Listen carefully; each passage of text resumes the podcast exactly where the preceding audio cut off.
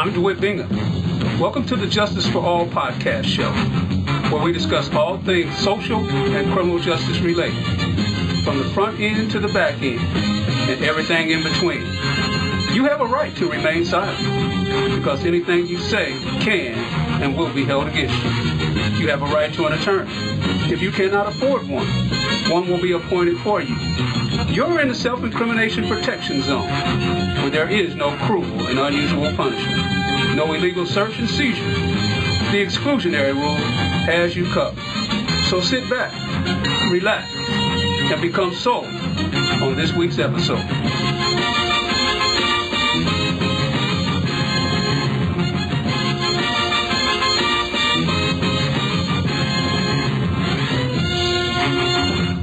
Well, hello, everybody. Welcome to the Justice for All podcast show. I'm Dewhitt Bingham, your host.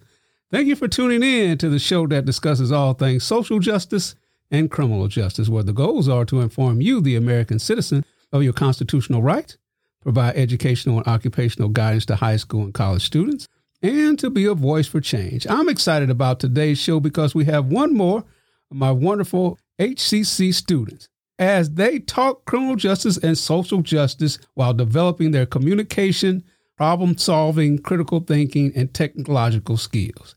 So, without any further ado, ladies and gentlemen, I introduce to some and present to others Mr. Logan Freeman.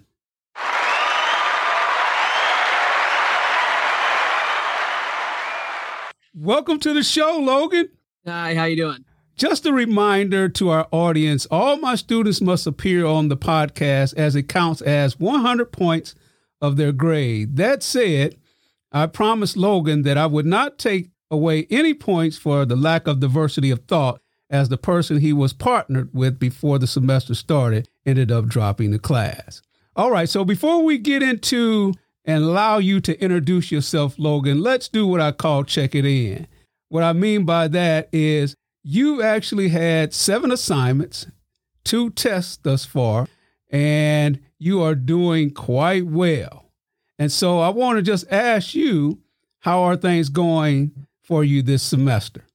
Well, things are actually going a lot better than I had planned. Um, so, I mean, what can I say? Everything's going great.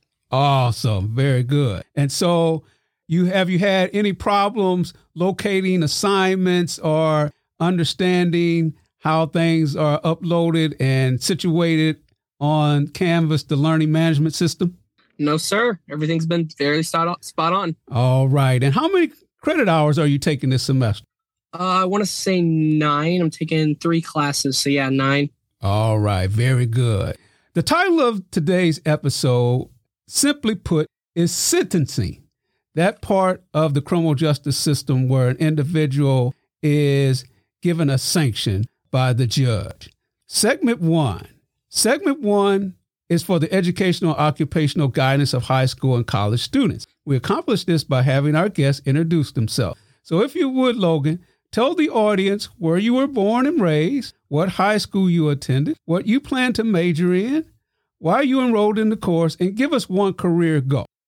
All right. I was born, and raised right here in Bloomington Normal. Um, and I was actually homeschooled throughout my junior high and high school experience. Um, my major right now, I'm I'm undeclared. I'm not really sure what I want to do. Still exploring a couple of options. I enrolled in the class because, well, for one, I kind of wanted to enhance my knowledge on the entire system of itself because I didn't really understand it at all. Um, and career goal, well, right now, since I don't really have one, I guess it's just like to move out and make myself my own person. That is so awesome, Logan. I actually have been telling everybody for the past 26 years that I have been teaching that if you are undecided, Mr. Bingham is going to direct you in the direction of criminal justice. So get ready for it, brother. You may All not right. go in that direction, but I'm going to be trying to influence you, man, because criminal justice need good people like you, Logan Freeman.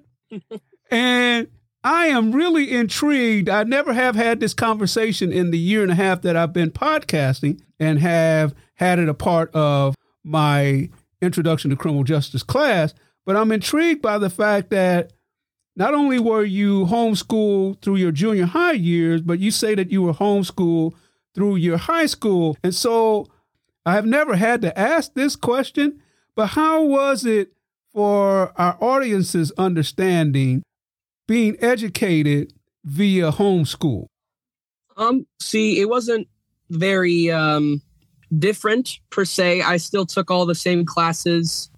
It's just more of at my pace, if that makes sense. Because I definitely learn differently than a lot of other people. I'm very hands-on, um, and just not a lot of schools offer a lot. Not a lot of public schools. I should I should rephrase offer uh, an experience as hands-on as I got. So I got to learn at my own pace and really enhance the way I take things in, if that makes sense. Absolutely, it makes sense, man.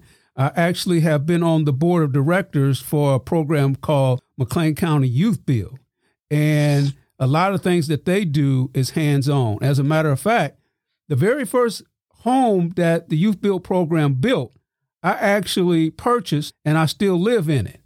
And part of that program is exactly what you're talking about. Many people would ask, how do you go about becoming socially apt and not socially inept because you're being homeschooled and you're not actually in a public setting with other uh, individuals. How did you actually get the social aspect while being homeschooled? So I had, um, I'm lucky. So I had a couple of ways. Um, one, I go to church every Sunday, so I got to awesome meet people there. And two, um, we have, in Bloomington Normal, there's a couple of co-ops. Now, what co-ops are are a bunch of homeschoolers who get together and essentially make their own curriculum, which is very, very handy when it comes to my situation. So, and a lot of other people learn the same way I did. And so I had my own kind of like group of homeschoolers that we all did the same thing together at and learned together. Wonderful, man. Awesome, Logan. All right, let's move on to second segment two. Segment two, constitutional right. Logan, have you ever seen the movie Marshall? It sounds really familiar. I don't think I have, though. All right. It's a movie about the greatest attorney, lawyer, and judge to ever walk the face of the earth. And for me, as an African American, won the biggest case in history, and that was Brown versus the Board of Education when we talk about schooling. That movie is based on the life of a man named Thurgood Marshall and a real case he took on as an attorney for the NAACP. In that movie, he makes a wonderful statement to a reporter's question about Walter White, who at the time was the CEO of the NAACP. And he suggested that it is impossible for an uh, African American to receive a fair trial at that time. Marshall states, and I quote, Hasn't it been proven in this courtroom already? How can a man have a fair trial when he is denied counsel of his choice? When members of his race are eliminated from the service on his jury? When fear and bias against his race are the central points in the case against him?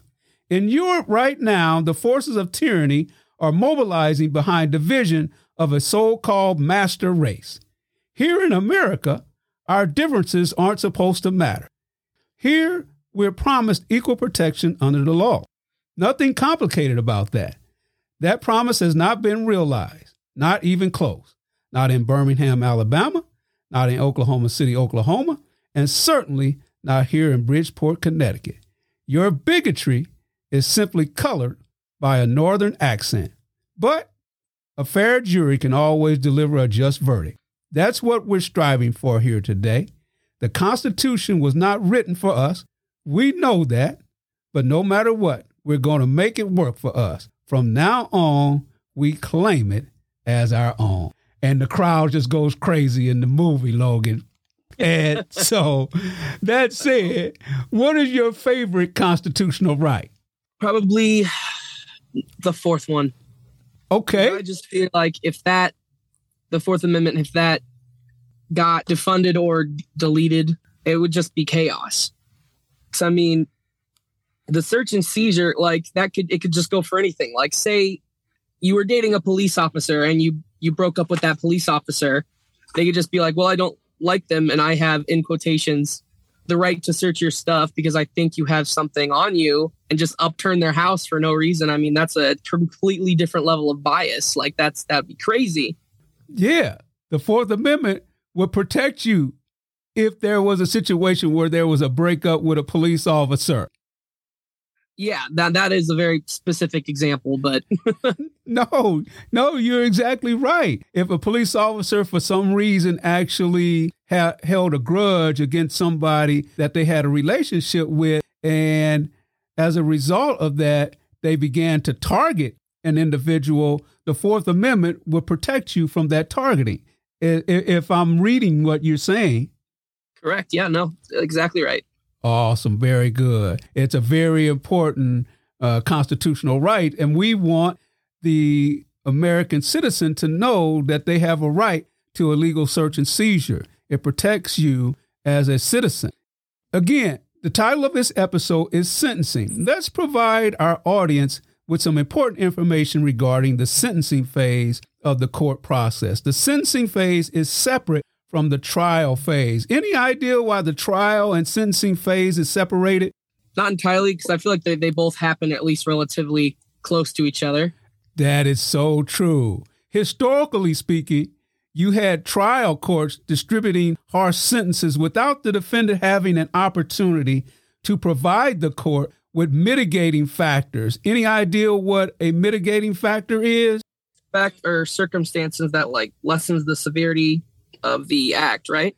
Absolutely. Very good, Logan. And it's that particular aspect whereby the court can take into consideration all the good things that an individual has done in their life, like gotten an education, maybe graduated with a four year degree, is employed and has been employed, successfully employed for 10, 15, 20 years, has been an upstanding citizen uh, in the community up until the point of committing their law violation. So those are all positive things. And so as a result, like you said, that's some things that the court can consider. So it became two phases to give the court an opportunity to receive not only those mitigating factors, but also those aggravating factors as well, which are those factor, factors that are negative against the defendant. So that is one it is purposefully separated from the trial phase. Second, there are different philosophies that the court can draw upon deterrence, rehabilitation, restorative justice. So let's just talk about those. Deterrence has general deterrence and specific deterrence. Can you tell us anything about deterrence? Well, the general deterrence is the effective legal punishment like on the general public. And specific is. You're right. Whenever a judge gives out a sentence, one of the things that the court is trying to do is trying to tier the general public. And so we call that general deterrence. And at the same time, the court is trying to deter the individual who actually has committed the crime. We call that specific deterrence. Very good. And then really rehabilitation. What do you think the court is trying to do when they prescribe to rehabilitation philosophy?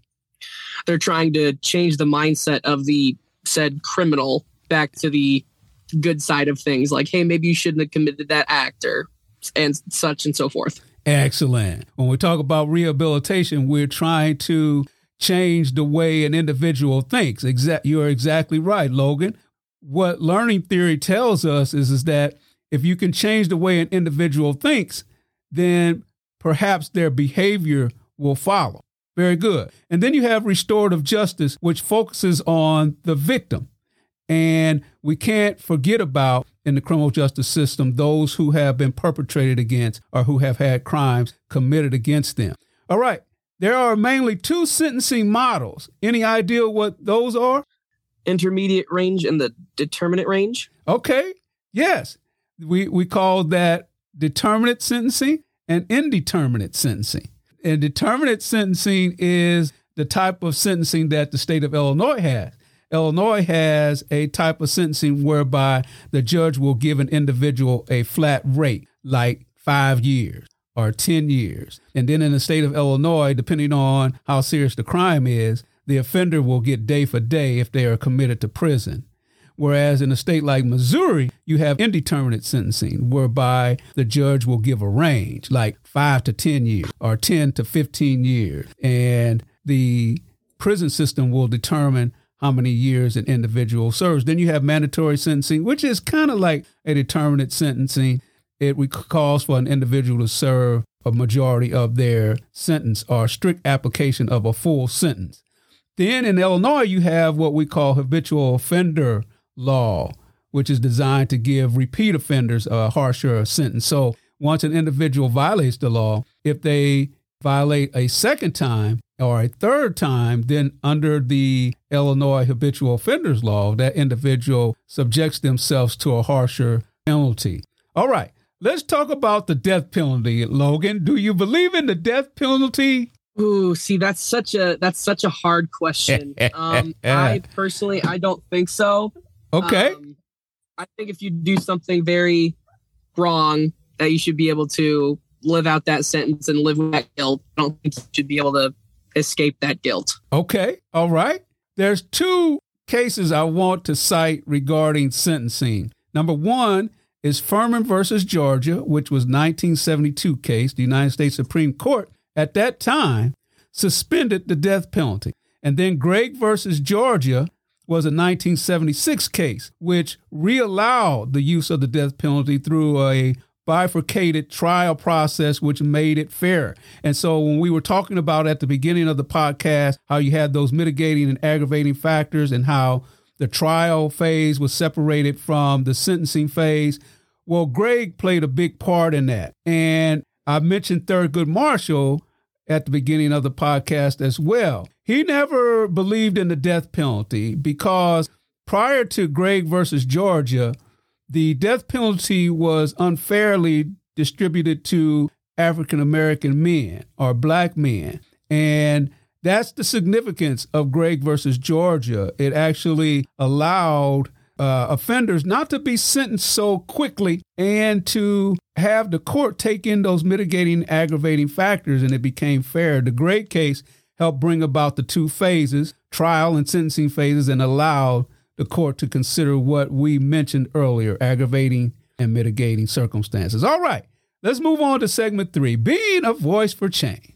As an emerging adult who grew up in a predominantly white America, what say Logan about white supremacy and Black Lives Matter?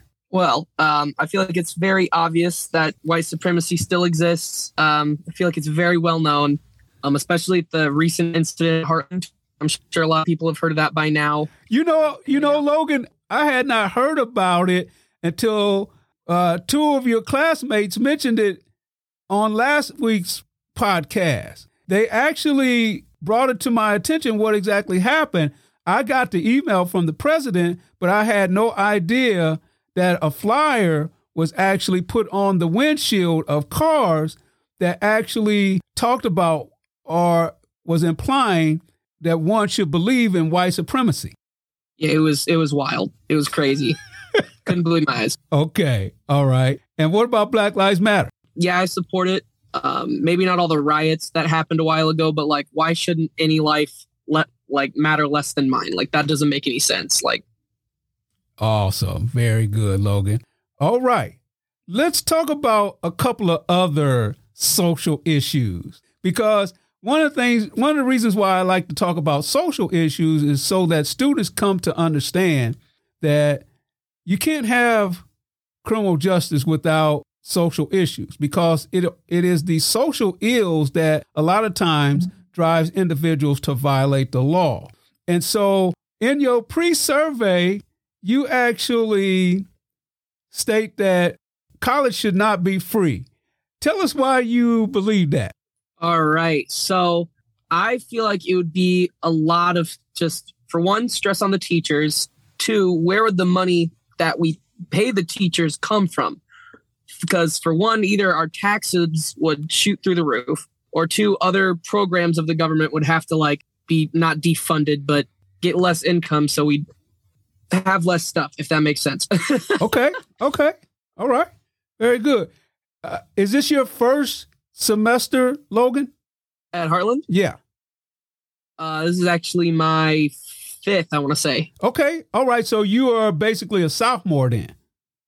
Yes. Okay. And the reason I asked that is because I don't know if I'll actually actually play this in the podcast, but we'll see how it goes. But I wanted to I wanted to ask you that to ask you if you actually applied for loan forgiveness. Uh, I don't think I have. No. Okay. All right. Oh, you would know because oh, okay, then I definitely if you if, if you if you had taken out a loan, you would know that the Biden administration passed law that states that you can actually have your student loan forgiven up to $20,000. And I'll never forget, Logan, my third episode, I had my daughter and two of her classmates on who actually graduated from my undergrad alma mater. And one of them said, Well, if the president actually forgives my loan, he got my vote for the next presidency. and the thing about it, Logan, is, is that to be honest with you, I actually owed like fifteen thousand dollars still on my daughter's to paying for my daughter's education. Mm. And so I actually completed the form today. And so you know Mr. Bingham is doing a happy dance. so it's, it's a really hard one. As much as I'd love for it to be free, like that would just be fantastic. I just don't know where all the funding would come from. You know, it's just too many unknowns for me. All right, very good. All right, uh, another one that you mentioned on your pre-survey that I really like is that you said that we should make it easy for everyone that has the right to vote to be able to vote. Tell us why. I think everyone should have a say, at least partial say of what goes on in this country. Like, if you're a citizen, you should obviously be able to vote. Like, that doesn't make any sense. Okay. All right. So, every town and city, you are saying that if an individual can legally vote, they should actually make it easier for them to be able to cast their vote. Essentially, yeah, that's what I'm trying to say, in lack of a better word. awesome. Very good. All right. And then finally, I mentioned one of the things that I'm happy about that the Biden administration accomplished. What is one thing that you would like to see the Biden administration accomplish? Well, I think this this was a very tricky question because I had a lot of things going through my mind when I filled out this question. Um, one, I really think we should take a look at our own economy before we try and branch out and fix other things. Like before getting involved with the Russian and Ukraine war, I think we need to take a second and look at ourselves because what I really want to happen is I think the US should be our start to change, uh, voice for change for global warming. I think that is a crazy issue that we, the entire world, needs to really focus on at this point in time. It actually goes back to the saying, uh, check yourself before you wreck yourself. if we can't fix ourselves first, how are we going to help others? Like, that doesn't make sense. Awesome. So, you actually believe that climate change is a very important thing? I do, yes. Awesome. Very good, Logan. All right. So there you have it, ladies and gentlemen. Sentencing models, sentencing philosophies, important constitutional rights, and what can be done to make America a better place to live. Until next time, keep living your best life. God bless and Godspeed.